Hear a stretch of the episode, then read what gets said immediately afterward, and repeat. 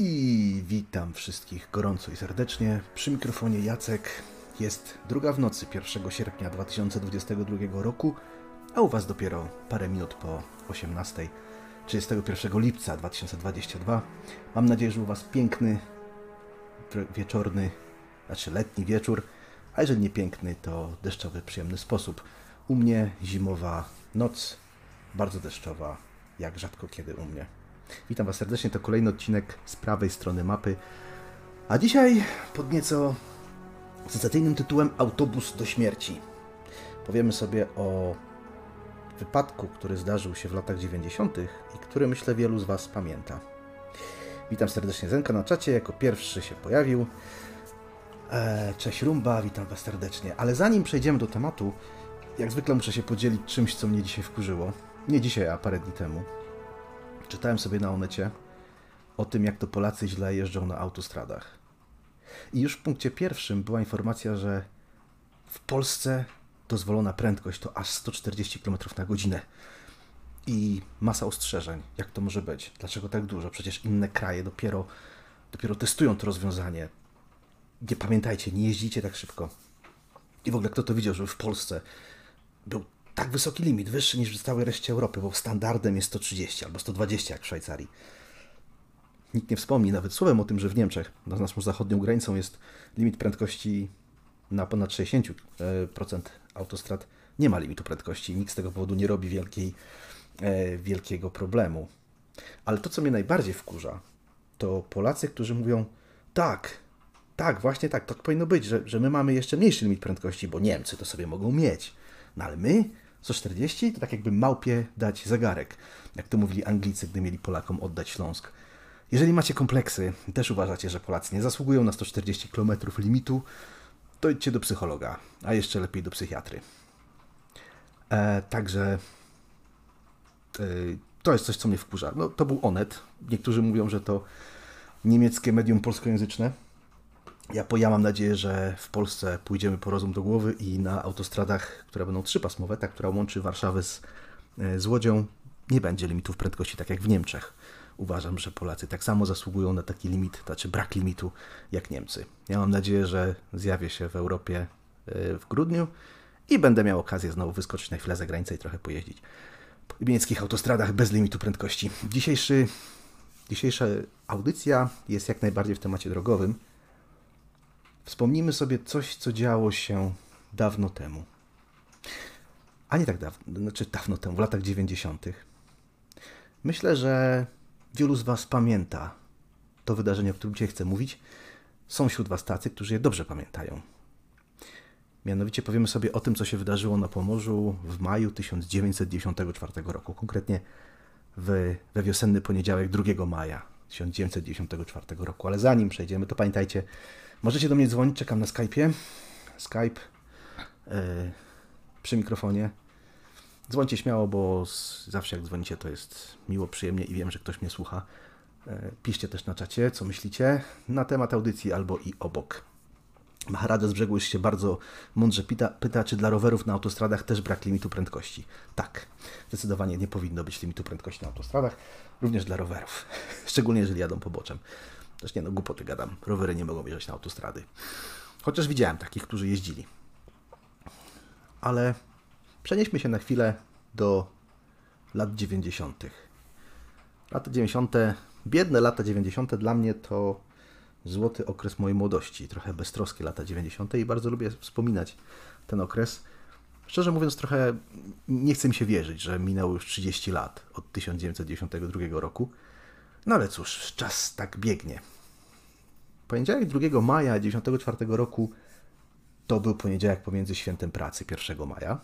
Bardzo dziwne święto, nigdy go nie rozumiałem. A świętem Konstytucji 3 maja. W sumie też dziwne święto. Święto, w którym świętujemy to, że uchwaliśmy konstytucję, której nie udało się utrzymać. I parę lat później Polska była rozebrana. No, taki to już urok tego początku maja. 2 maja dzisiaj to święto flagi, a wtedy to był dzień wolny. To znaczy, dla wielu z Was to był dzień wolny, dlatego że e, w szkołach nie było zajęć, a mnóstwo ludzi robiło sobie wolne po prostu. Jednak PKS Gdańsk, o którym sobie dzisiaj opowiemy, kursował według sobotniego rozkładu jazdy. I właśnie Autosan H921. Taki model autobusu, który każdy z Was widział, że tylko spędziliście w Polsce dłużej niż godzinę, a wielu z Was myślę nim jechało, należący do PKS Gdańsk, który był wyprodukowany w 1983 roku, czyli jeszcze za komuny.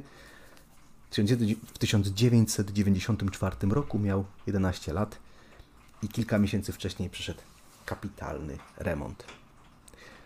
W latach 90., tak jak mówiłem, 2 maja dużo ludzi robiło sobie długi weekend. Dzisiaj też mnóstwo ludzi robi sobie długi weekend. Nie wiem skąd się bierze ten hejt na ludzi, którzy lubią robić długie weekendy. Ja bardzo lubię. E, ja bardzo lubię długie weekendy i uważam, że to jest fajne, że w Polsce świętujemy i święto, święta majowe, i Boże Ciało, a nawet święto Sześciu Króli, jak to powiedział jeden polityk, i robimy sobie długie wolne, bo to zawsze dobrze robi. Dzisiaj ludzie są raczej przepracowani niż, yy, niż leniwi, więc róbcie sobie długie weekendy zawsze, jak to tylko możliwe. No i 2 maja na Pomorzu kierowcą tego autobusu wówczas był pan Jerzy Marczyński. Wtedy, w 1994 roku, 39-latek. Prawie mój rówieśnik. Dziś, bo ja mam prawie 38 lat.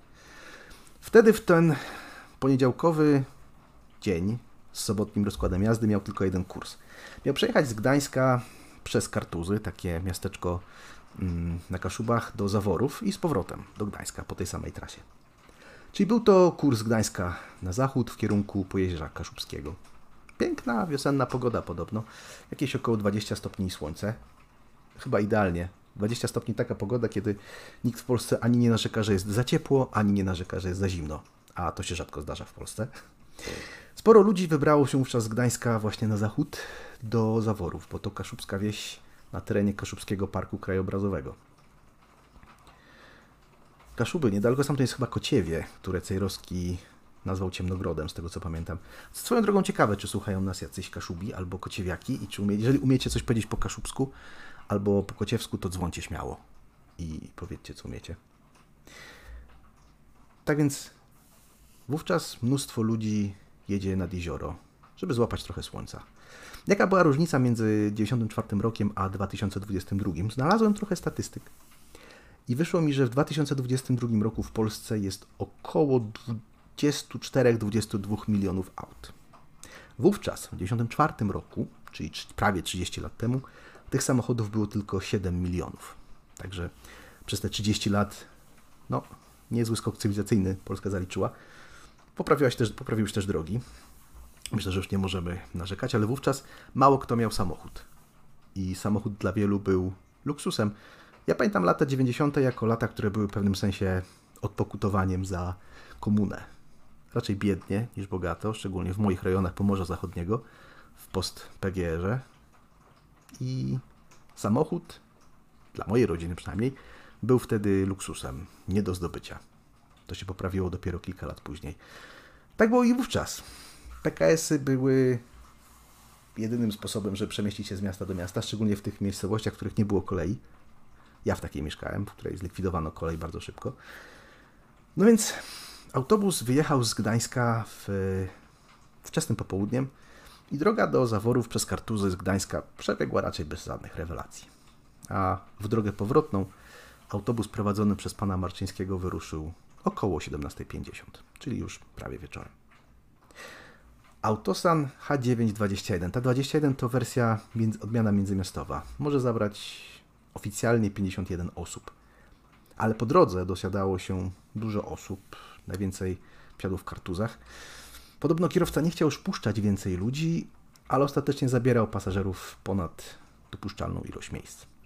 Ja sam pamiętam to, jeździłem autobusem bardzo dużo. Myślę, że w tamtych czasach liceum i podstawówki przejeździłem autobusami no, wiele tysięcy kilometrów i pamiętam do dzisiaj takie zapchane autobusy polskie, w których ludzie stoją w ten sposób, że praktycznie wiszą nad kierowcą. Takie to były czasy. Dzisiaj chyba już nie jest tak. Wypowiedzcie mi, jak to jest w Polsce w autobusach, jeżeli jeszcze jeździcie. I podobno w ostatnim przystanku przed Gdańskiem do autobusu weszło ostatnie 8 osób. Ostatecznie razem z kierowcą na pokładzie było 75 osób w, w autobusie, w którym nie powinny być więcej niż 52 osoby. Tamta trasa autobusu to piękne, wijące się kaszubskie drogi wśród lasów, ale to, co chcę, o czym chcę opowiedzieć, zdarzyło się na prostym odcinku drogi. Zbliżała się godzina 19 wieczór, ale to był 2 maja, więc jeszcze chyba raczej było jasno. I na prostym odcinku drogi, który dzisiaj jest drogą krajową numer 7, tak mniej więcej 500 metrów przed pierwszym przystankiem Gdańska, Gdańsko-Koszki, kierowca Jerzy Marczyński rozpoczął wyprzedzanie ciężarowego Jelcza. Nawiasem mówiąc, Jelcze i Stary tamtych czasów, które były powszechnym widokiem na naszych drogach, trochę mnie przerażały, szczerze mówiąc. E, jako dziecko pamiętam zawsze, że jak, jak jechałem rowerem, a Jelcz miał mnie wyprzedzać, zawsze schodziłem z roweru i stawałem na poboczu. Nie wiem dlaczego, ale bardzo się bałem dużych ciężarówek, jak byłem, jak byłem małym chłopcem. Dzisiaj już mam lepiej. Szczególnie tu w Australii, gdzie czasami widzi się pociągi drogowe, lepiej nie bać się ciężarówek. To powszechny widok. No ale wtedy jakoś tak zawsze mi się wydało, że ten kierowca, który jedzie tym samochodem, chce mnie rozjechać. Ciekawe. Zenek pisze, że też tak miał. No proszę. Mam przy sobie odrobinkę piwa bezalkoholowego, oczywiście, o nazwie Four Pines. Bardzo dobre, polecam. Mój ulubiony rodzaj piwa, czyli tak zwane pale ale. No cóż. O, a Fufu się chwali na czasie, że jeździła w Starach jako dzieciak. Była pasażerką. No, a pisze potrzeba, że są podmiejskie busy, które również proszą się o kłopoty. No nie wątpię. Taki urok drobnych przewoźników. Ale wracając do tej tragedii. No więc jest ostatnie 500 metrów przed Gdańskiem, przed pierwszym przystankiem w Gdańsku. Przeciążony autobus. Mm, na prostym odcinku drogi przed nim jest, jedzie Jelcz. Podobno wlókł się jakieś 30-40 km na godzinę. Wydaje mi się to aż przesadą, no ale być może. I kierowca autobusu rozpoczyna wyprzedzanie. Na tym odcinku obowiązuje 50 km na godzinę, a autobus był już opóźniony. I tuż po zakończeniu manewru wyprzedzania pasażerowie autobusu, ale także kierowcy, którzy przejeżdżają obok, słyszą głośny huk. Wystrzeliła prawa przednia opona. Autobus zjeżdża na prawe pobocze i wali w przydrożne drzewo. Kiero... Oglądałem kilka filmów na YouTubie, przygotowując się do tego i kierowca jeden wypowiadał się, że wydawało mu się, że to samolot z pobliskiego lotniska Gdańsk-Rębiechowo po prostu wylądował trochę bardziej twardo i stąd się wzięło taki głośny huk, ale to niestety był wystrzał opony. No, jak to, jeżeli kiedyś strzeliła opona w aucie osobowym i wiem, jak bardzo taki samochód potrafi znosić na prawo. Na szczęście było to na autostradzie i jakoś udało mi się to opanować. Kierowca niestety zjechał na prawe pobocze, uderzył w drzewo. Pierwsze na miejscu było, była Ochotnicza Straż Pożarna z Żukowa, wioski położonej niedaleko Kokoszek. Zachowało się nagranie członka drużyny, tej właśnie Ochotniczej Straży Pożarnej, e, który był pierwszy na miejscu. Pan Zbigniew Freder z OSP Żukowo powiedział: W pierwszym momencie ja nie zrozumiałem sytuacji, bo w autobusie było drzewo w środku. Zapamiętajmy ten cytat, on się jeszcze przyda dzisiaj. W autobusie było drzewo autobusie było drzewo. Tak to wyglądało. Drzewo wbiło się tak głęboko w autobus, że zatrzymało się daleko za siedzeniem kierowcy. Za chwilę za OSP pojawiły się kolejne służby. Na początku akcji utrudniał brak sprzętu, koszmarnie, bo to był rok 94. Wtedy sprzętu do cięcia karoserii brakowało nawet w zastępach Państwowej Straży Pożarnej, a co dopiero w OSP. Tak zwane nożyco-rozpieracze to była rzadkość. Strażacy nie byli przygotowani na tragedię tej skali. Na skarpie obok, obok autobusu, obok wraku autobusu odkładano zwłoki ludzi, którym nie dało się pomóc. Lekarze, którzy uczestniczyli w tej akcji, mówili, że nie wiadomo było komu pomagać. Tak wielu było rannych. Dzisiaj już wiemy, że ostatecznie w tej katastrofie zginęły 32 osoby i jest to najtragiczniejszy w skutkach wypadek drogowy w historii Polski. Ja do dzisiaj pamiętam ten wypadek. Byłem wtedy młodym chłopakiem, ale E, no wtedy oglądało się dziennik telewizyjny, a zaraz potem panoramę na dwójce. I pamiętam, że ten wypadek no, zajął, podejrzewam, jakieś, jakąś połowę dziennika i, i więcej niż połowę panoramy. W całej Polsce wszystkie gazety mówiły właśnie o tej tragedii. E, znalazł, udało mi się znaleźć wypowiedzi lekarza, lekarzy na YouTubie. Tutaj cytuję z materiałów archiwalnych TVP. Większość pacjentów była w ciężkim stanie, rozmaite urazy czaszkowo-mózgowe, obrażenia narządów wewnętrznych, klatki piersiowej, brzucha, liczne złamania, łącznie ze złamaniami kręgosłupa. Jednym z pierwszych, którego udało się przewieźć do szpitala i który przeżył, był wówczas 39-letni, tak jak mówiłem, Jerzy Marczyński, kierowca autobusu. Jest wywiad z nim, gdy leży, e, który, e, gdy leżał w szpitalu i, i zapytali go, dlaczego zabierał ludzi więcej niż mógł. A on opowiadał, no wchodzą pasażerowie i każdy chce jechać. Pamiętam, na, ja jeżdżę, jechałem kiedyś e, autobusem takiej trasie, której jeździłem prawie zawsze, z mojego miasteczka do powiatowego miasteczka i kierowca wyrzucił jednego pasażera, który był pijany, który po prostu chciał jechać, ale, ale no był mocno podpity i miał z tego powodu potem problemy. Miał powody dlatego, że nie zabrał człowieka z przystanku, tylko dlatego, że, że pił. Nie mam pojęcia, co mówią przepisy, ale wiem, że ten kierowca później no miał schody, tylko z tego powodu. I dlatego kierowcy raczej bali się nie zabierać ludzi. I zapytali go, dlaczego on mówi: No właśnie, wchodzą pasażerowie i każdy chce jechać. Kierowca zeznał, że podobno jechał z prędkością około 40-45 km na godzinę, że tyle wskazywał prędkościomierz, bo bał się właśnie o opony. Mówił, że zdarzył mu się już przypadek, że miał pękniętą tylną oponę. Widzę, że na czacie potrzeba mówi, że kiedyś w autosanie nawet czyste szkolnej opona wystrzeliła, ale, ale był bliźniak tyłu i mówił, że w zbroi było ciepło. Bo opowiada, że siostra kiedyś jechała do Wawy i w autobusie zaczęła palić się podłoga. Jezus Maria, czym wy jeździcie? Fajnie. Nie no, żartuję, że fajnie oczywiście. E, to nagranie, w którym kierowca opowiada, jest, jest widać, że poziom dziennikarstwa spadał od lat 90., czy też już w latach 90., bo mówi, no jechałem powoli, bo bałem się, że opona mi wystrzeli, a, a dziennikarz pyta, czy w takim razie mówi pan, że wozicie ludzi y, autobusami w fatalnym stanie technicznym? A on mówi, nie, nie, ja nic takiego nie powiedziałem, ja tylko mówię, że bałem się o opony. Jednak biegli stwierdzili, że prędkość tego autobusu to było jakieś 50-60 km na godzinę. Na odcinku, na którym, tak jak mówiłem, ograniczenie było do 50 i że to z tą, ta prędkość, którą stwierdzili biegli, szczerze mówiąc mi wydaje się bliższa prawdy. No dlatego, że wyprzedzał ciężarówkę, która podobno jechała jakieś 40 km na godzinę, więc musiał jechać trochę szybciej.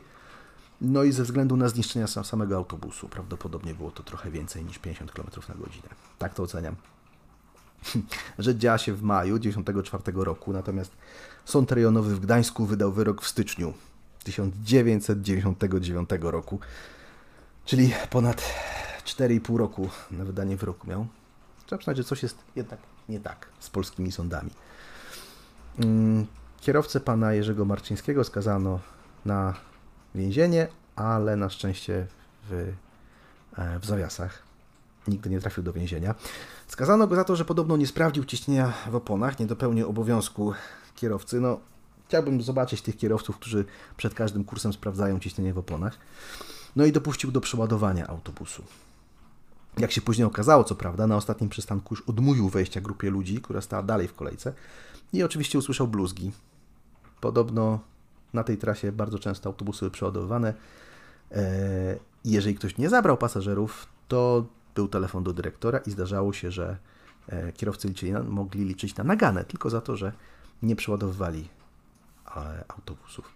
Dodatkowo na kary więzienia w zawieszeniu stali skazani dyspozytor Został skazany dyspozytor z stacji PKS w Gdańsku za to, że dopuścił autobus do takiej jazdy. To były czasy, kiedy oszczędzano dużo na sprzęcie i pomimo, że ten, że ten autobus przeszedł e, remont pół roku wcześniej, to opony były w fatalnym stanie. E, dużo autobusów jeździło na, no, można powiedzieć, zupełnie łysych oponach.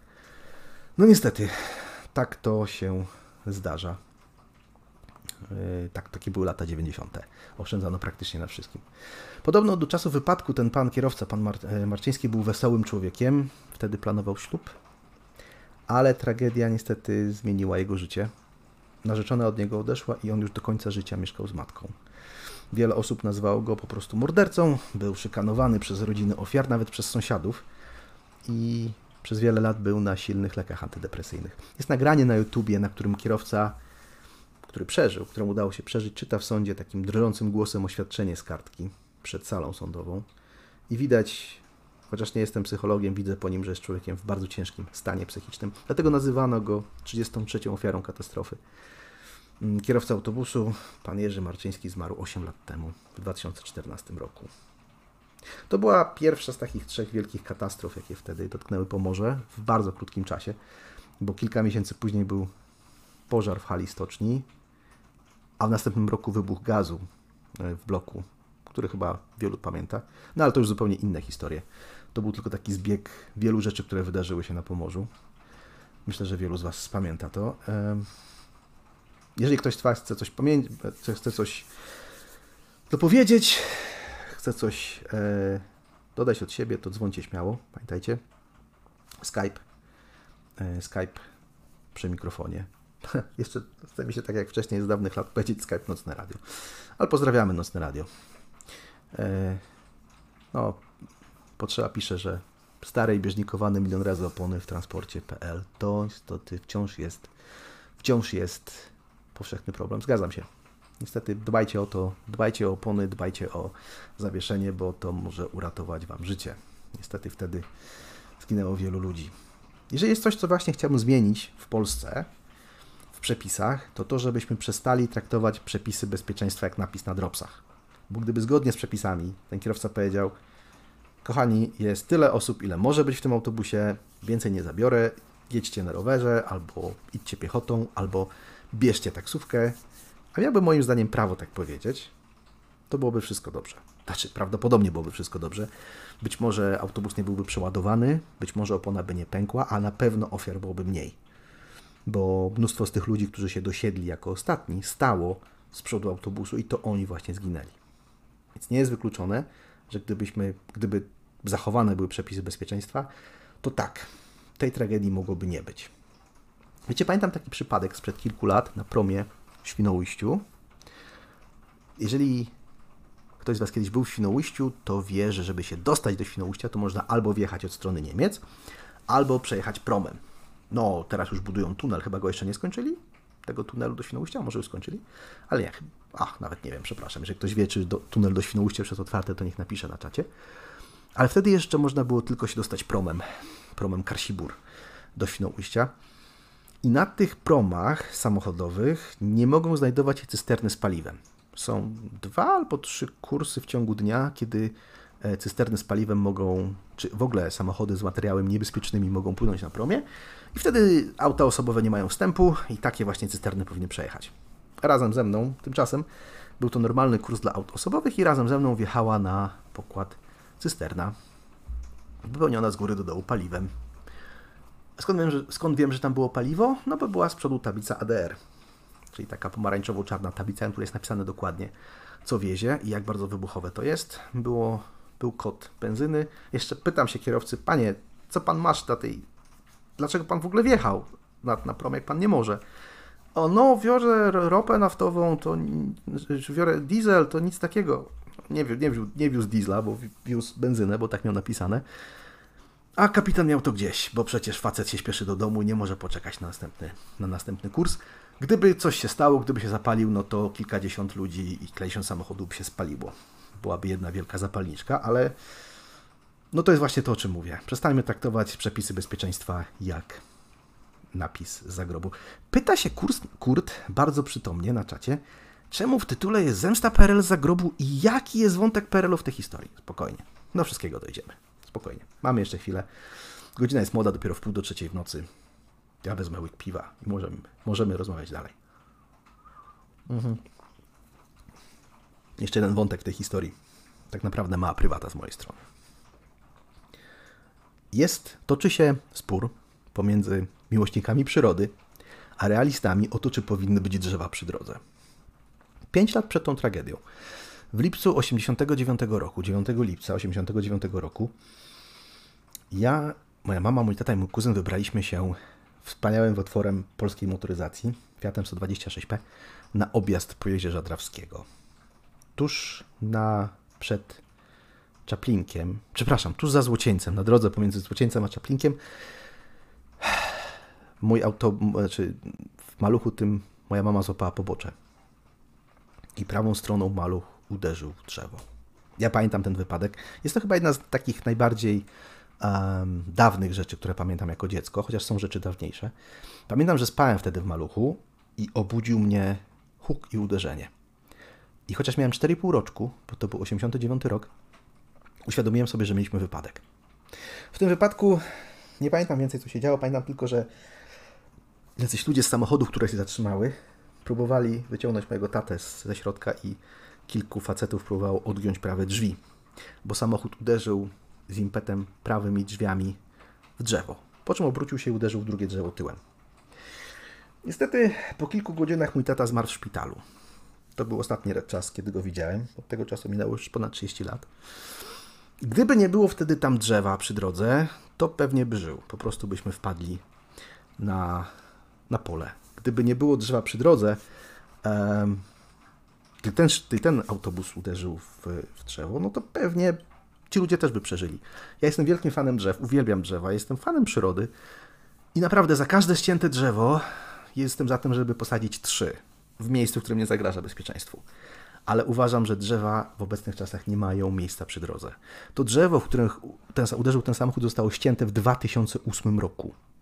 Dopiero w 2008 roku, czyli 15 lat 15 lat po, przepraszam, 14 lat po tych wydarzeniach.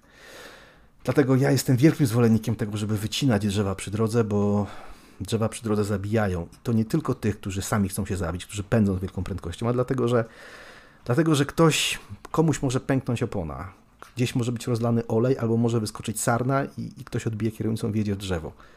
Dawniej drzewa się przy drodze przydawały bardzo, gdy jeżdżono wozami z koniem, bo zimą znaczyły drogę i chroniły przed, przed deszczem i przed śniegiem przede wszystkim. Ja uwielbiam jeździć drogami z drzewami. Naprawdę wiem, że to jest fajne. Fajnie się jedzie drogą, szczególnie na Pomorzu Zachodnim, gdzie są, e, gdzie są mm, stare poniemieckie drogi z drzewami, które robią taki tunel z drzew. Ale to jest coś niebezpiecznego. Dlatego ja naprawdę polecam, wycinajmy drzewa przy drodze. Mnóstwo ludzi udało się Mnóstwo ludzi udało się uratować właśnie przez, te, przez to, że wycięliśmy drzewa. Wełnisty pisze że no jak nie drzewa, to rów. Tak, to prawda. Ale jakbym miał wybrać, to wolałbym wpaść do rowu niż na drzewo. Dlatego z własnych, prywatnych, dawnych wspomnień polecam. Wycinajmy drzewa. Kurt zapytał na czacie, no dobra, dlaczego, co w tym wszystkim PRL? Co ma PRL do tego wszystkiego? Um, coś w tej historii jest dziwnego. Wiemy na pewno, że autobus nie jechał szybciej niż 60 km na godzinę. 55, może 60. A jednak drzewo wbiło się w autobus daleko poza siedzenie kierowcy. Tak mówił ten strażak, który przyjechał z Ochotniczej Straży Pożarnej. On nie zrozumiał sytuacji. Jak zobaczycie na zdjęcia tego wypadku, to wygląda to bardzo dziwnie. Autobus, w środku autobusu rośnie drzewo. Rozumiem, że przeładowany autobus waży sporo, ale jednak przód autobusu powinien odebrać sporo energii, no i nie pozwolić na to, żeby drzewo wbiło się do środka i zrobiło, przepraszam za to porównanie, z pasażerów mielonkę. Co takiego jest w konstrukcji autobusu H9, że miał tak słaby przód? Co takiego się stało? Eee, no i żeby odpowiedzieć na to pytanie, musimy się cofnąć kilkadziesiąt lat do tyłu. Jak wiemy, w 1945 roku, a tak naprawdę w 1944 roku już, Polska wpadła w orbitę ZSRR, tego ustroju powszechnej szczęśliwości i równości klas. Wtedy dyktatorem ZSRR był wielki przywódca postępowej ludzkości, chorąży pokoju Józef Stalin. No dobrze, oczywiście robię sobie jaja i to jest w dodatku trochę śmiech przez łzy. Nienawidzę komunizmu, nienawidzę ZSRR i uważam, że to jest wielka narodowa tragedia Polaków, że wpadliśmy w orbitę ZSRR na 40 lat, co cofnęło nas w rozwoju wobec Polski aż 40 lat do tyłu. Jest to jedna z większych tragedii, jaka spotkała Polskę, moim zdaniem, w całej ponad tysiącletniej historii Polski. W ogóle zauważyliście, że w Polsce wciąż mówi się ZSRR? Przed wojną mówiono ZSRS, czyli Związek Socjalistycznych Republik Sowieckich. Komuniści lansowali to słowo radzieckie i ZSRR, bo nazwa Sowiety bardzo źle się w Polsce kojarzyła jeszcze przed wojną. Niektórzy historycy wracają już na szczęście do ZSRS, czyli Związku Republik Socjali- y, Sowieckich. Y, I słusznie, ja też uważam, tak należy mówić, bo to słowo radzieckie to, to jest w sumie jest to jakiś, y, jest jakaś bezpośrednie przełożenie z rosyjskiego. No i jedną z idei rewolucji było zaniesienie komunizmu, tego, tego naprawdę koszmarnego ustroju, jakiego świat nie widział, na cały świat. Dlatego właśnie godłem ZSRS był sierp i młot na tle całego świata. Dlatego właśnie y, Lenin Trocki wiedzieli, że komunizm nie może przetrwać w jednym kraju, i dlatego że kapitalizm i wolny rynek są daleko wydajniejszym ustrojem niż komunizm. Jedynym sposobem na to, żeby komunizm przetrwał, był zaprowadzenie tego czerwonego syfu na całym świecie. Dlatego było też hasło proletariusze wszystkich krajów łączcie się. Chodził w czasie komuny taki dowcip, że podobno czeska wersja proletariusze wszystkich krajów łączcie się to gołodupki, hop do kubki. No i wojska Układu Warszawskiego, a tak naprawdę komunistycznych sił ZSRR miały zaatakować Europę Zachodnią, po to, żeby zanieść płomień rewolucji aż do Atlantyku i po zaledwie dwóch tygodniach podobno dotrzeć do Pirenejów. Swoją drogą Polska była oficjalnie i polskie wojsko częścią Układu Warszawskiego, który to miał być niby bratnim sojuszem ZSRS i wszystkich tych śmierdzących satelitów dookoła, Polski Ludowej, NRD-ówka, mm, Czechosłowacji, Węgier, Bułgarii, Rumunii itd., tak itd. Tak Ale yy, na przykład Jaruzelski był w całym systemie dowodzenia dopiero 50 czy 60 któryś. Tak naprawdę to nie był żaden sojusz, takim jak jest NATO, gdzie państwa stają, są w miarę równorzędne, ale po prostu jeden wielki, jedna wielka drabina, gdzie Ruscy grali najważniejszą rolę. No i tak jak mówiłem, wojska Układu Warszawskiego miały zanieść ten cały czerwony syf na całą Europę Zachodnią i dotrzeć aż do Pirenejów pod, na początku. Zanim objęłyby cały świat, miały zająć Europę Zachodnią.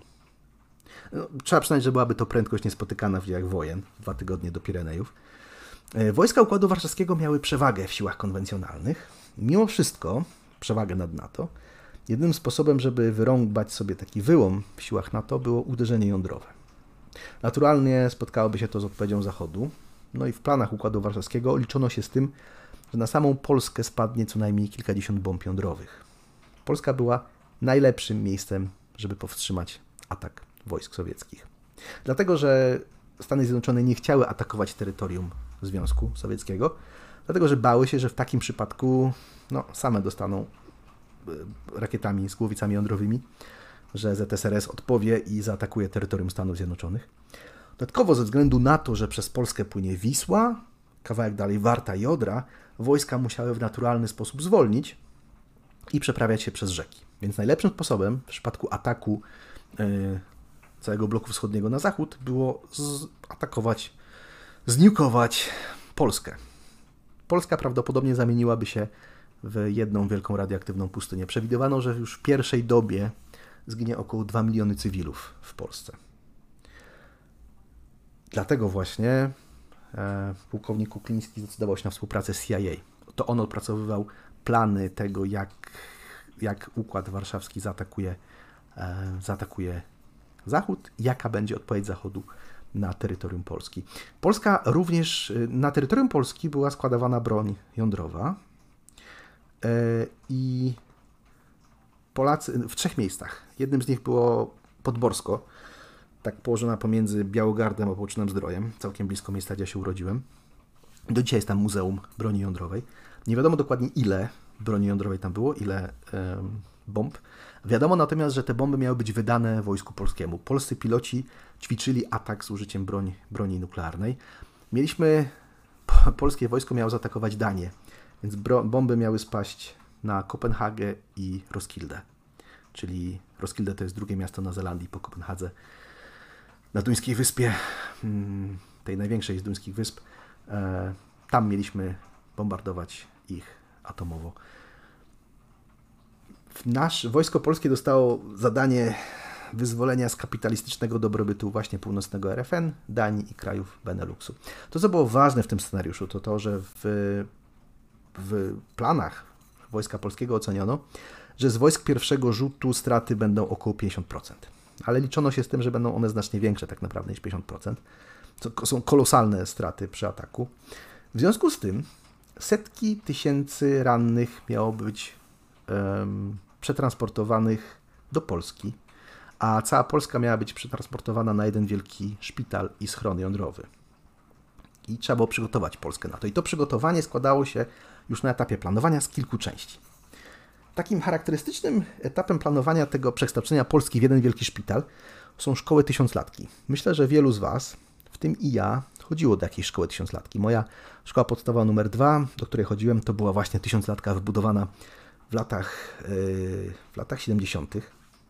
Już w latach 50. komuniści rzucili hasło tysiąc szkół na tysiąclecie państwa polskiego. Chodziło o to, że w 1966 roku, jak wiecie, Polska obchodziła tysiąclecie chrztu Polski, co symbolicznie, zupełnie symbolicznie, traktuje się jako, jako powstanie państwa polskiego. No i Gomułka chciał jakoś e, zneutralizować te obchody kościelne i szkoły, no i jednym z takich obchodów tysiąclecia miało być właśnie te szkoły tysiąclatki. Szkoły miało w czynie społecznym zbudować wojsko. I to nie był przypadek. Oprócz wojska mieli brać e, udział również górnicy i budowlańcy. Pamiętam, że miałem jakieś 7 lat i tuż przed pójściem do szkoły szedłem z mamą i spotkaliśmy jakiegoś znajomego. On się pytał, do której szkoły idę. Mama mu wytłumaczyła i on powiedział: Ach, no tak, kojarzę, to ta szkoła, którą budowało wojsko. Mnie to trochę zdziwiło, ale, ale rzeczywiście, wiele z tych tysiąclatek budowało wojsko. Jeżeli chodziliście do takiej szkoły, tak jak ja, to czy nie dziwiło Was, że w każdej klasie był zlew i kran i podłączenie wody? Po jaką cholerę w klasie zlew z wodą? Przecież nikt tam nie będzie mył rąk. Wtedy nauczyciele mówili, że to jest po to, żeby, żeby moczyć gąbkę bez skojarzeń i rzeczywiście po to się to wykorzystywało, właśnie żeby, e, żeby moczyć gąbkę. Mm, szerokie korytarze w szkołach. E, no chodziło o to, żeby przygotować klasy na sale operacyjne. Podobnie duże piwnice i szerokie zejścia do piwnic, jeżeli pamiętacie, które miały pełnić rolę schronu przeciwatomowego w tych właśnie szkołach tysiąclatkach. E, powstał, powołano Społeczny Fundusz Budowy Szkół Tysiąclecia, który gromadził pieniądze z dwóch źródeł. Trochę ze składek społecznych, ale przede wszystkim w ramach ekstra podatku nałożonego na obywateli. Na przykład rolnicy płacili 2%, no a prywaciarze, czyli wrogowie ludu za czasów PRL-u, aż 5% ekstra właśnie na te tysiąclatki. Zebrano bardzo dużą kwotę. Ciekawostka, że nawet Polonia ze Stanów Zjednoczonych wpłacała pieniądze podobno. I ostatecznie powstało dużo więcej niż 1000 szkół, bo aż 1423 szkoły w latach 59-65 i ponad drugie tyle później. Więc powstało kilka tysięcy szkół. Zdecydowana większość to były szkoły podstawowe, ale nie tylko, bo też technika i licea, przynajmniej trochę. E, drzwi w tych szkołach są na przykład szersze niż standardowe, żeby można było przynosić nosze, a w salach lekcyjnych były nie tylko umywalki, ale mało kto zdaje sobie z tego sprawę, że były instalacje, które miały być przekształcić E, klasy w sale szpitalnej i w całe bloki operacyjne. Dodatkowo, jeżeli ktoś z Was był w takiej szkole, to pamięta, że żeby dostać się do sali gimnastycznej, trzeba było przejść przez korytarz, przy którym były szatnie. Dlatego, że sala gimnastyczna miała spełniać rolę izby przyjęć. A w szatniach, szatnie miały być przera przerobione na pokoje badań i pokoje przyjęć. E, tak zwane kantorki nauczycielskie zawsze przylegały ścianą do jednej z klas, bo miały pełnić rolę zaplecza bloku operacyjnego. Jeżeli pamiętacie, ja to pamiętam, że w tej klasie, która była tuż przy kantorku, był taki, takie wbicie w ścianie i ono miało służyć do to, żeby przebić się do, e, do kantorka i tam miało być takie, takie zaplecze z okienkiem na, na właśnie na salę. E, wszystkie, tego już nie widać, ale wszystkie instalacje wyciągowe miały być tak zrobione, żeby założyć filtry węglowe na wypadek ataku chemicznego. Więc drugim dnem inwestycji w szkoły w tysiąclatki była inwestycja w zaplecze frontu, które miało wyzwalać od dobrobytu RFN, wszystkie kraje Beneluxu i Danię. O Jezu, ale pada. Nie wiem, czy słyszycie ten deszcz, ale u mnie piękna, deszczowa noc. Przeczytam, co piszecie na czacie. U, moczenie gąbki, mycie rąk w klasie to mimo wszystko całkiem normalna i praktyczna rzecz. Być może tak, ale to nie było to nie było przeznaczeniem. Pisze też Kotek Mruczek, że jego tysiąclatka miała w piwnicy szeroki tunel po całym obwodzie budynku. Tak. E, tak właśnie było. To miał być schron przeciwatomowy. Jeszcze innym etapem przygotowań były kostnice w szpitalach e, w zachodniej Polsce, do których były większe drzwi. Na przykład kostnica szpitala w Miliczu na Dolnym Śląsku i w ogóle szpitale na Dolnym Śląsku miały były tak przerobione, żeby można było w kostnicach mnóstwo ludzi tam mnóstwo trupów składować po przewidzianym ataku na zachód. Natomiast modyfikacja, która nas interesuje, dotyczy się właśnie tego autobusu H9. Tak jak mówiłem, jeżeli ktoś z Was podróżował autobusami w Polsce w przeciągu ostatnich kilku dekad, na 100% jechał autobusem H9. Najpopularniejszy autobus w Polsce jeszcze do niedawna. Nie wiem jak jest teraz. Podejrzewam, że busy przejęły większość tej, e, tych zadań. Autosan, autobusy Autosan produkowała Sanocka fabryka autobusów w Sanoku, w Sanoku na Podkarpaciu między 73 aż do, niektóre źródła podają 2005 roku, inne mówią o 2006 roku. Przez cały czas produkcji w Sanoku zrobiono ponad 100 tysięcy sztuk tego autobusu. No i autobus miał pewną modyfikację, jakiej zażądało wojsko. Mianowicie przód autobusu nie miał wzmocnień, ale zamiast tego miał otwieraną klapę, przez którą można było wsunąć nosze z chorymi. Dlatego, że wchodziło o to, że w przypadku wojny z Zachodem wszystkie autobusy H9, przynajmniej większość z nich, miały zamienić się w wielkie sanitarki, wożące dziesiątki tysięcy rannych żołnierzy z frontu właśnie do szpitali. I żeby można było wsunąć nosze do tego autobusu przez przód, trzeba tam było zamontować małe drzwi. No i też przód nie mógł być wzmocniony, bo miał je po prostu jeden wielki, jedną wielką dziurę. Niestety przemysł PRL-u nie był w stanie zbudować autobusy, przez które można było wsuwać, można było wsuwać nosze i jednocześnie miałby wzmocniony przód na tyle. Więc wszystkie dzisiejsze samochody, autobusy, ciężarówki mają tak zwany pas przedni, który przyjmuje na siebie uderzenie. Autobus wersji H9 właśnie przez tą modyfikację, której zażądało wojsko, miał przód, który nie był w stanie przejąć żadnego uderzenia i przy każdym uderzeniu frontowym drzewa, inne samochody robiły z przodem tego, tego autobusu, co chciały. Do dzisiaj tą klapę do wsuwania noszy bardzo łatwo zauważyć w autobusie. Po prostu jest to. Zawsze mnie to dziwiło jako dziecko, nie wiedziałem, zastanawiałem się z tym. Przypominało mi to trochę um, bagażnik, ale silnik w autobusie jest z tyłu, więc, więc to na pewno nie była klapa do silnika. To było właśnie po to, żeby spokojnie można było do środka wsunąć kilkadziesiąt, przesadzam kilkadziesiąt, kilkanaście noszy z, z chorymi żołnierzami po ataku jądrowym. No i ceną było właśnie to, brak tego pasa przedniego. Naturalna rzecz w dzisiejszych konstrukcjach. No i tą cenę za przystosowanie autobusu do roli wielkiej sanitarki wożącej żołnierzy, którzy wyzwalali Zachód, jest, jest właśnie to, są, zapłacili ci ludzie podczas wypadku PKS. Mm, dlatego właśnie to drzewo wbiło się tak głęboko, odbierając życie tylu ludziom. Oczywiście nawet gdyby w takim wypadku uczestniczył nowoczesny autobus, E, były, byliby ranni, byliby zabici, ale na pewno nie byłaby to tragedia o takiej skali jak ówczesny wypadek. Można by nawet sparafrazować powiedzenie, powiedzieć, że it's not a feature, it's a bug.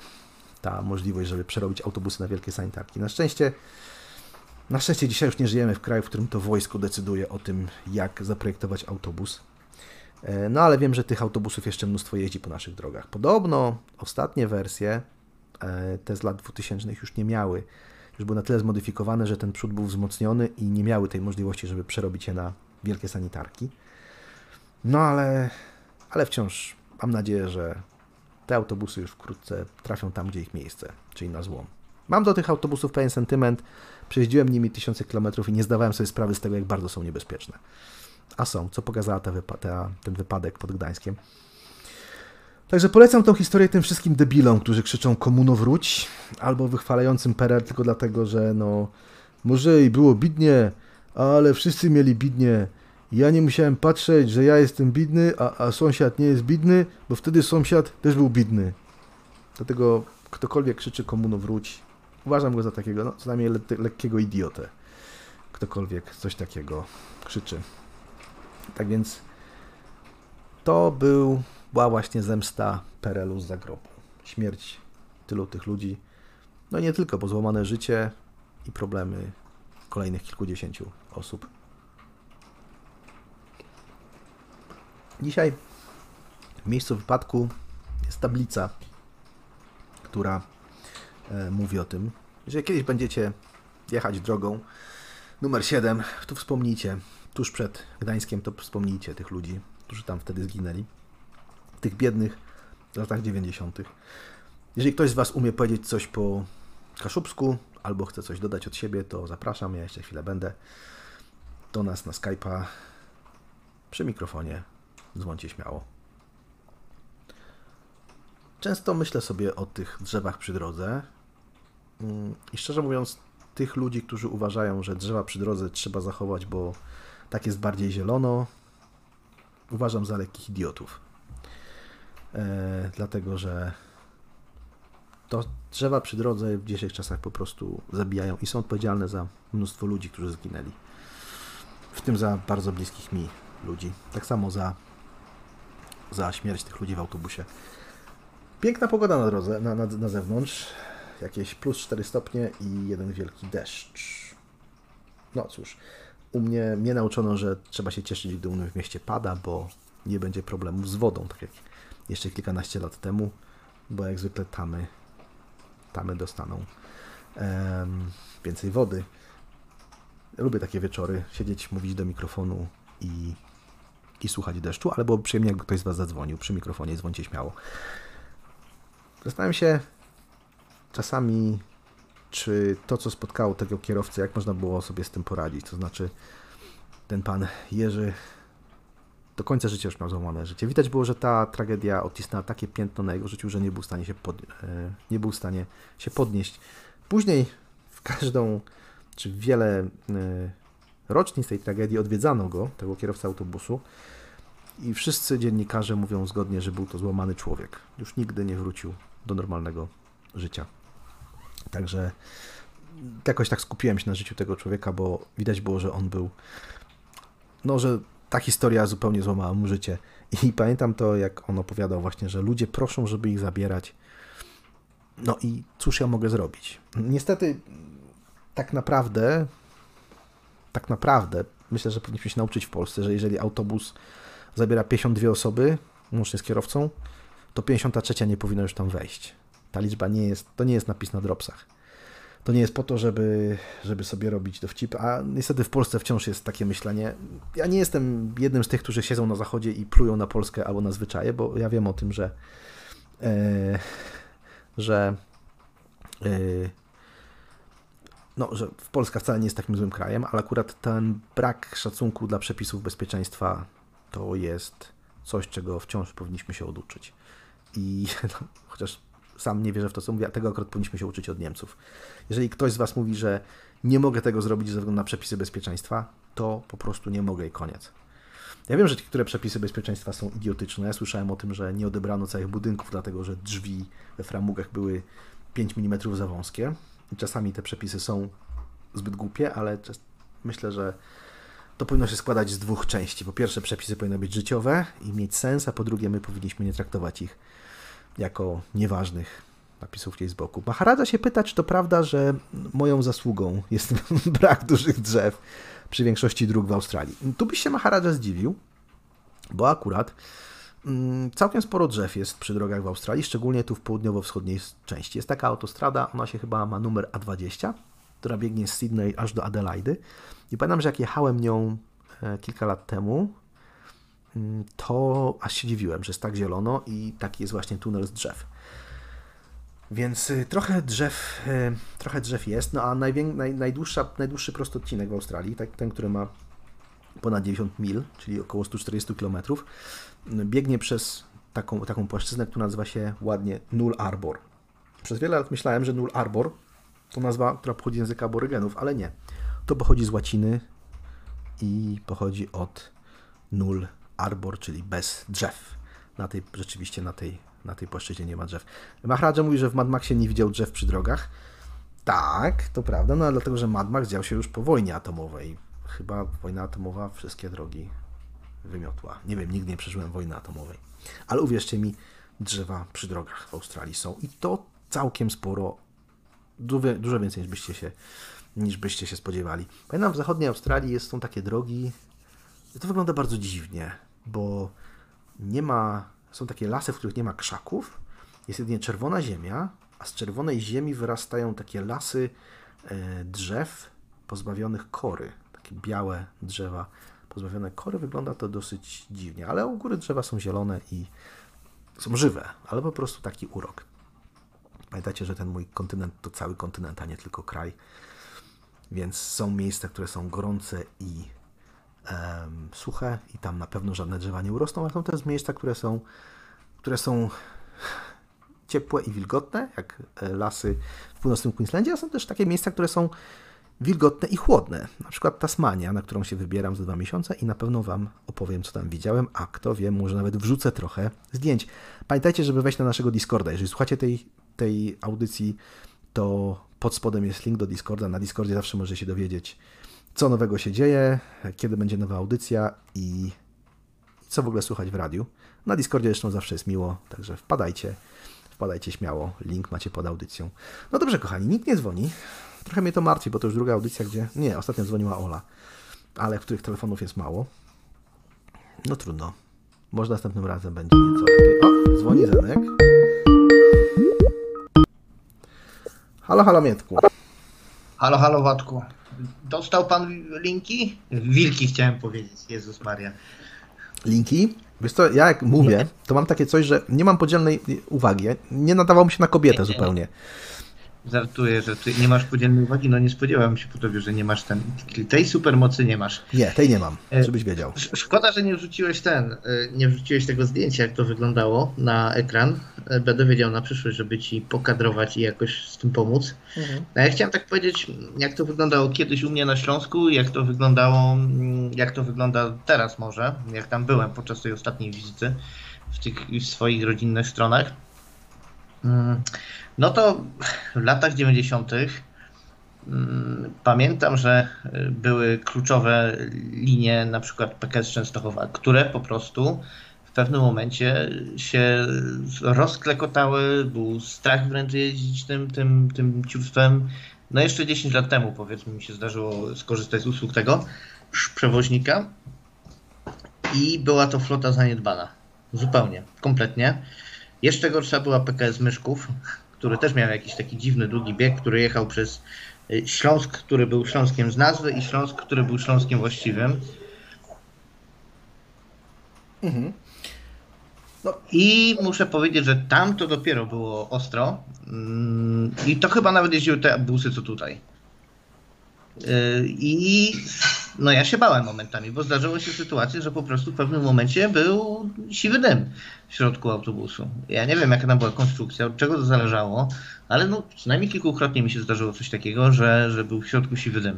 Trzeba było się zatrzymać yy, i, i coś tam no, musiało być przewietrzone, kierowca coś przemajstrował. Nawet parę razy zdarzało się, że podjeżdżał zastępczy yy, autobus, no bo już się dorobili telefonów komórkowych nie wiem, czy miał swój, czy jakiś tam filmowy, ale no po prostu najzwyczajniej się bywało niebezpiecznie. E, raz nawet chyba coś wyskoczyło kiedyś i wbiło się w dach e, autobusu, ale to był... No, no. Podobnie zresztą, jeżeli chodzi o te miejskie, mm, miejskie y, autobusy, to też były jakieś stare szroty, ale jak tak mówię, ostatnio się wybrałem na Śląsk, to flota się ogólnie poprawiła. Jakieś prywatne firmy tam y, ogarnęły temat, dogadało się z gminami, że na takiej zasadzie, że gminy tam finansują powiedzmy mieszkańcom, żeby walczyć z wykluczeniem komunikacyjnym u emerytów i tak dalej, że e, tam mieszkaniec gminy może sobie bez płacenia za bilet przejechać y, na terenie gminy danej jest dużo, dużo czyściej. No i wygląda to po prostu najzwyczajniej w świecie sensownie. Jakieś takie ciekawe połączenie państwowej, y, państwowej no, współpracy państwa z prywatnymi podmiotami. No wiesz co, ja pamiętam z moich czasów, to rzeczywiście im dalej w lata 90. i 2000, tym było gorzej. Ja rozmawiałem z kierowcami PKS-u, który tam obsługiwał moje rejony, to oni mówili, że po prostu to wynika z tego, że PKS-y jeżdżą na granicy opłacalności. I o ile jeszcze można zapłacić za paliwo i opłacić kierowców, to na remonty autobusów już nie ma, nie ma pieniędzy. I taki był problem u mnie. I podejrzewam, że tak samo było w tamtych PKS-ach. Natomiast ten PKS, którym ja jeździłem, PKS Świdwin, on już nie istnieje, padł niestety i, i z tego co wiem, jakiś inny PKS, który lepiej sobie radził, przejął te połączenia. Ale problem polegał na tym, że yy, dojazdy do takich drobnych miejscowości, małych, gdzieś tam ukrytych w lasach, zupełnie już e, no nie ma ich. Ja, rzeczywiście w Polsce myślę jest coś takiego, coś nazywa wykluczeniem komunikacyjnym. Tego po prostu, ja nie wiem jak ci ludzie żyją. Na jakichś małych e, drogach, których jest 15 km do najbliższego miasteczka, no chyba ludzie sprowadzają sobie jakieś szroty 25-letnie z Niemiec, żeby mieć czymkolwiek dojeżdżać, bo naprawdę, naprawdę nie wiem, jak to, jak to działa. Ale jeżeli myślisz, że jest teraz tak lepiej. To wygląda, tak to wygląda najczęściej właśnie, że są jakieś szroty. Są jeszcze zadupia zadup, e, kolonie tak zwane, bo nie wiem czy kojarzycie, ale w Polsce tak. jest jeszcze coś takiego. Jest wieś, to się wydaje, że najmniejsze. Jeszcze jest sioło i jakiś bodajże przysiółek i ten, i kolonia. Czyli jeżeli masz jakąś wiochę gdzieś, to możesz mieć jeszcze dwa domy, które są dużo, dużo dalej, nie? Mhm. Albo co gorsza, zdarza się, że jest to też blok. Jeden, tak. Tak. U mnie tego było dużo. Kolonia tego, kolonia tamtego, która była 500 metrów dalej w środku lasu na przykład. I, no, I to jest dramat, ludzie, którzy tam mieszkają. No ale to jest niestety, to jest spadek po, po PRL-u i po PGR-ach. W większości. Z tego co ja pamiętam, to takie kolonie to są z reguły jakieś, koło jakichś, ja wiem, krytycznej infrastruktury powstawały, jakichś tam wodociągów, nie wodociągów, e, troszeczkę jednostek wojskowych też się zdarzało takie rzeczy. Mm, co to jeszcze mogło być takiego? Diabli wiedzą. O, jeszcze zawiercie pamiętam, też takich dalekobieżnych. Ja celowo wymieniłem te dalekobieżne, bo one były najbardziej styrane. Jak już te, które miały krótsze biegi, to były troszeczkę lepszej jakości. Te, które jechały gdzieś tam z jednego końca w ogóle jakiejś dziwnej, egzotycznej miejscowości, której ja nawet nie wiedziałem, tylko należało do tej linii, bo ta linia akurat z tamtych rejonów macierzystych skupiała. Jechały gdzieś tam właśnie w, w głąb Śląska, no to, no to były w masakrycznym stanie. Nie? To był strach. I wiem, że ci kierowcy główno zarabiali tak naprawdę. Bardzo liche były te pensje. Tak, tak, ja też pamiętam to. Też rozmawiałem z kierowcami. Zarabiali wtedy, jak ja jeździłem, dojeżdżałem do, do, na przykład do liceum przez parę miesięcy, to mówili, że zarabiają, to był 2003 rok, 1600 zł, 1500 zł, 1200 zł, jakieś w ogóle niesamowicie gówniane pensje. Zgadza się. No ale tak jeździły te. Pamiętam, a bilet kosztował na przykład 2 zł albo 4 zł gdzieś między jakimiś wioskami, nie? Czyli nie był no tak. drogi, ale... ale, ale... No, miesięczne też były tanie takie dla, a dla uczniów to już w ogóle mm, zmieniła się jedna rzecz, to też wiem, zmieniły się zarobki dla tych y, stricte busiarzy, nie mówię tych busików, tylko bus, autobusów, zmieniły się, zmieniły się zarobki bardzo na plus. No bo w sumie tak jak jeździłem do szkoły i mi powiedział kierowca, że zobaczysz, jeszcze kiedyś będzie w tym zawodzie lepszy pieniądz, bo nas kiedyś zabraknie. Nie? W końcu się ludzie kurzą i ci, którzy zostali, albo się tego sami nauczą i o im będzie chciało, to będą lepiej zarabiali i faktycznie lepiej zarabiają. No bo jak się zastanowić, to jest cholernie odpowiedzialna robota i wcale nie taka prosta. No tak, ja myślę, że go nie wyobrażam. No, chyba tylko w takich transportowych rzeczach, no to tylko y, pilot samolotu ma bardziej odpowiedzialną pracę, ale no oczywiście, że tak. Masz, rozumiesz, y, musisz wieść mnóstwo ludzi i ten wypadek pod Gdańskiem pokazuje, że jak coś pójdzie nie tak, no to możesz mieć kilkadziesiąt trupów na pokładzie, niestety. Zgadza się, ale wiesz co, ja, ja w ogóle, chociaż jestem wolnorynkowcem, to nie jestem libertarianinem i uważam, że akurat kwestię komunikacji, przynajmniej tą naj, najbardziej taką, której nie da się załatwić wolnym rynkiem, mogłoby dosponsorować państwo. Nie ma, nie ma, ja nie mam z tym problemów. Że jakiś ten, co prawda nie widzę powodu, żeby państwo na przykład sponsorowało pociąg e, Poznań-Warszawa, bo takie połączenie spokojnie na wolnym rynku na siebie zarobi. Albo nie wiem, Katowice-Warszawa, ale już jakieś Piździchowo-Górne połączyć e, z Koszalinem, no to ja rozumiem to, że, że, że jest powiat czy jakaś gmina, która po prostu dopłaca do takiego czegoś, żeby ci ludzie z tych kolonii, tak jak mówiłeś, mieli jak dojechać do domu, nie? Ja sobie to wyobrażam przynajmniej tak. No i tak się chyba dzieje. Nie wiem, czy to jest y, y, jakiś program właśnie Unii Europejskiej do walki z tym, z tym wykluczeniem, czy to gminy same na to wpadają, ale wiem, że coraz to więcej gmin w Polsce i nawet y, powiatów y, tą taką lokalną komunikację finansuje na, na poziomie właśnie gminnym, nie? I mhm. no, muszę powiedzieć, że jak zdarzy mi się z tego skorzystać i patrzę na, na, na ludzi, i, o ile ich kojarzę, bo nie zawsze wszystkich kojarzę, no to. Mm, jakby to powiedzieć, to nie jest tak, że tylko bidota tam jeździ, bo niektórzy mają takie coś, że o, ja tam nie pojadę darmowym busem, bo to bidota tym jeździ. Nie, nie, nie, nie, nie. to tak nie, tak, tak nie jest, ale są ludzie, którzy też tak myślą, nie? Mają jakiś taki wstręt do skorzystania. W ogóle są nawet ludzie, którzy mają wstręt do skorzystania z komunikacji miejskiej w mieście, nie? Metrem się nie przejadą, nie przejadą się tramwajem, busem czy czymś takim w Warszawie, no bo to to siara, to pleb z tym jeździ, a później efekt jest taki, że jest, wiesz, Porsche z pijanym, kurde, celebrytą w środku, nie? No tak, dokładnie. Nie, akurat jeżeli chodzi o metro, to ja nawet lubię jeździć metro, szczerze mówiąc. Wszystkie metra, które jeździłem, były, były fajne. Natomiast mam awersję oczywiście do autobusów miejskich. Jakoś nie jestem wielkim fanem. Chociaż pamiętam, że jak przyjechałem do Poznania na studia, to dojeżdżałem do pętli Ogrody w Poznaniu i, i tam jeździły i karusy stare węgierskie. I kurde, ja już nigdy później nie jeździłem takimi fajnymi autobusami jak stare i karusy. Te one miały taki charakterystyczny dźwięk silnika i, i takie przegubowce jakoś, nie najbardziej mi leżały. No tak, te przegubowce to było dosyć hardkorowe. Jak byłem mały, to zawsze się schizowałem i chciałem tam być w tym przegubie, nie? Tak. Największa frajda to była, wow, nie. Jak to nie pamiętam, jak to się, jak to moja matka na to mówiła, ale miała na to jakieś określenie. No, miały swój klimat i kojarzyły mi się właśnie z tym miastem takim, wow, nie. Tak, dokładnie. Dokładnie no, tak.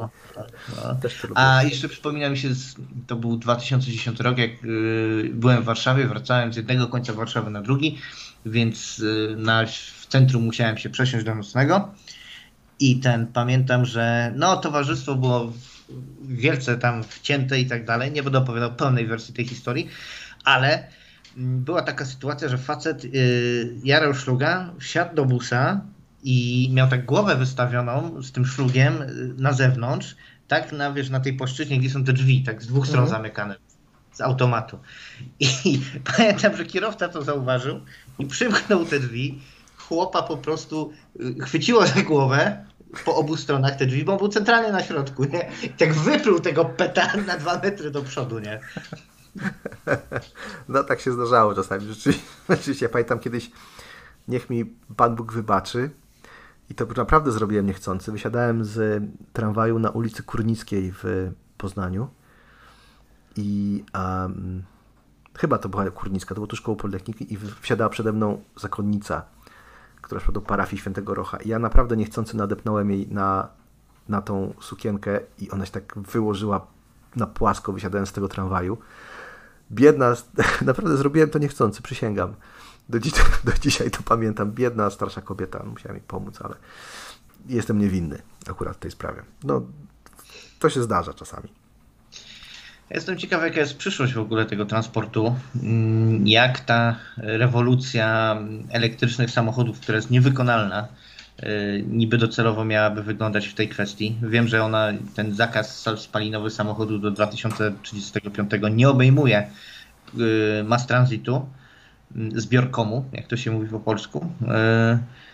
No ale czy w ogóle to jest technicznie wykonalne, żeby taki w 100% solarny busik sobie jeździł, czy może solarny myślisz, że busik? Po, powrót trolejbusów?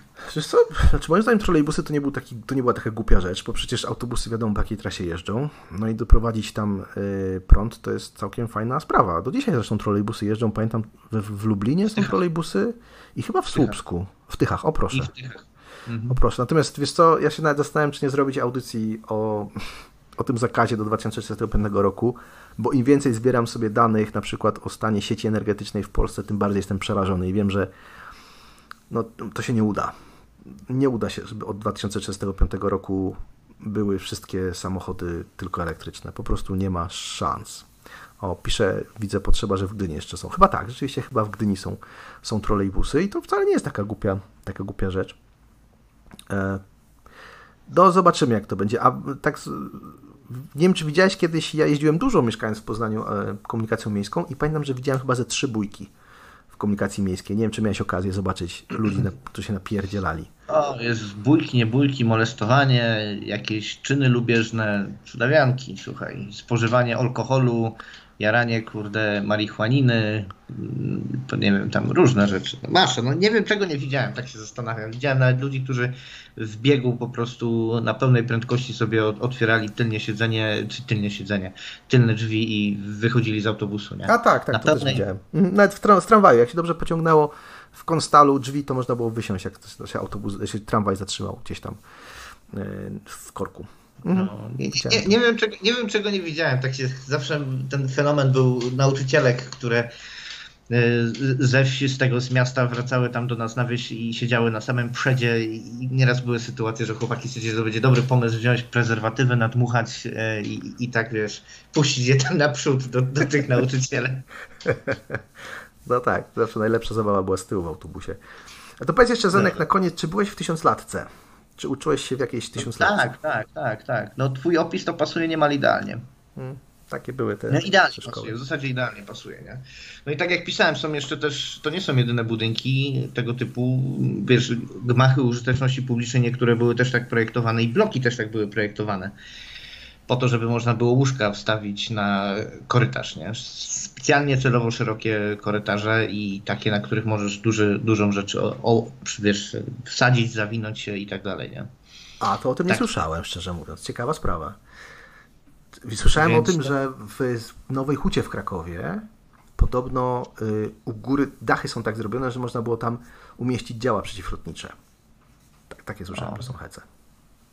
Możliwe, możliwe. To pewnie wiesz, to pewnie było też zależne od ym, demografii danego miejsca, położenia strategicznego, gdzie miało być co. By, być może to jest, bo to znam akurat z miejsca, które było daleko od frontu. Yy, wiesz, to byli tacy już mniej niepaliatywni, mniej, mniej pilne przypadki, gdzie wystarczyło ich po prostu gdzieś położyć, tak? Jeżeli by dalej od frontu, no to by się to tam trzymało, nie? Na takich mniej intensywnej terapii wymagających mi miejscówkach, nie? gdzie nie musi być cały personel, tylko tam wystarczy, że będzie piguła, kilka piguł, jeden lekarz i będą nadzorować, nie? czy koleś tam dochodzi do siebie. Kwestia tego triażu i tak dalej. No, natomiast na chwilę obecną nie bardzo nawet ludzie wiedzą, gdzie są jakieś schrony, nie? Te schrony nie są pozaznaczane, nic nie jest w tej kwestii ogarnięte. I największy, największy problem, jaki jest, to jest to, że z syren alarmowych zrobiliśmy sobie y, jakieś tam trąbki, kurde, nie? Do, do, do świąt wszelakich. A o tym, no, o tym nie wiedziałem. Ja pamiętam, że dawno, dawno temu, jeszcze przed y, koronawirusem, nasz drogi znany przyjaciel Etam zrobił audycję o trąbkach w Szczecinie i podobno wymieniali, poprawiali i tak dalej, ale o tym nie wiedziałem, że, że, że jakieś problemy z Nie no, jak jest, zależy od tego, jaka ekipa w danym mieście rządzi, ale z reguły jak jest 10 kwietnia, no to naparzają, w bardziej pisowskich miastach naparzają cały czas z 10, tak? Jakaś godzina W naparzają, nie? Znowu w Warszawie, słuchaj, jakbym ja był jakimś kolesiem, który chce wojnę zacząć, czy coś takiego i by miał na początku Polskę, to bym pieprznął dokładnie w momencie, w którym y, wszyscy stoją, cała Warszawa stoi i się zachwyca tym, jak, i, wiesz, ich miasto zostało zrównane z ziemią, nie? Świetny moment, nikt się nie kryje, wszyscy stoją w miejscu, walą wtedy, wiesz, jakieś Iskandery albo atomówkę. Saigon by był tak niemożebny, że głowa mała. No to na pewno, to na pewno, no. zgadzam się. Dlatego też no, wojny się... O tym, czy warto świętować Powstanie Warszawskie, to chyba można byłoby zrobić e, jakąś ciekawą audycję, ale to najlepiej w formie ja się sprzeczam z tobą albo, albo z kimś, albo ty się sprzeczasz z kimś.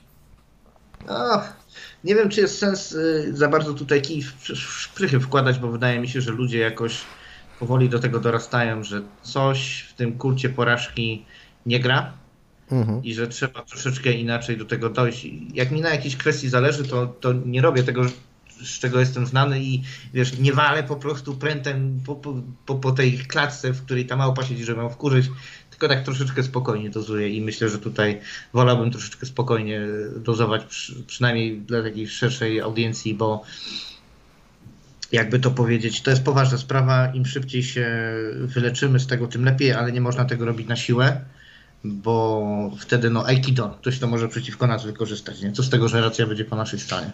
No tak, zgadza się. No ale to już zupełnie, zupełnie inna sprawa. No, wracając jeszcze do tego, wracając jeszcze do tych y, autobusów kolej, to też jest coś, co było w zbiorkomie, mm, się troszeczkę skończyło w Polsce.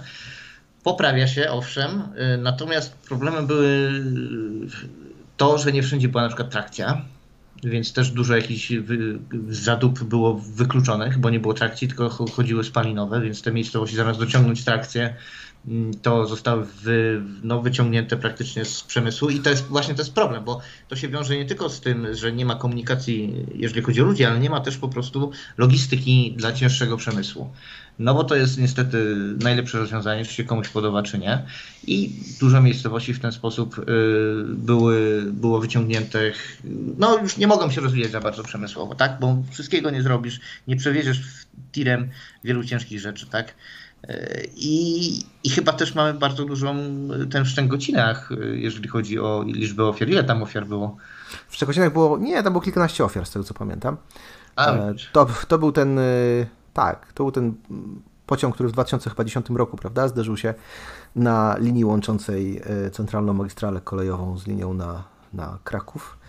No, Szczekociny to jest, to jest oddzielna historia o tym, jak można było, jak w ogóle polskie linie kolejowe to jest wielka historia, ale yy, problem z Polską i z tym, że nie było trakcji, która była w stanie to ogarnąć, jest również bardzo związany z, e, z PRL-em i z wojskiem, dlatego że na przykład w Czechach również było mnóstwo trakcji spalinowej, ale tam były tak zwane motoraki, czyli małe szynobusy.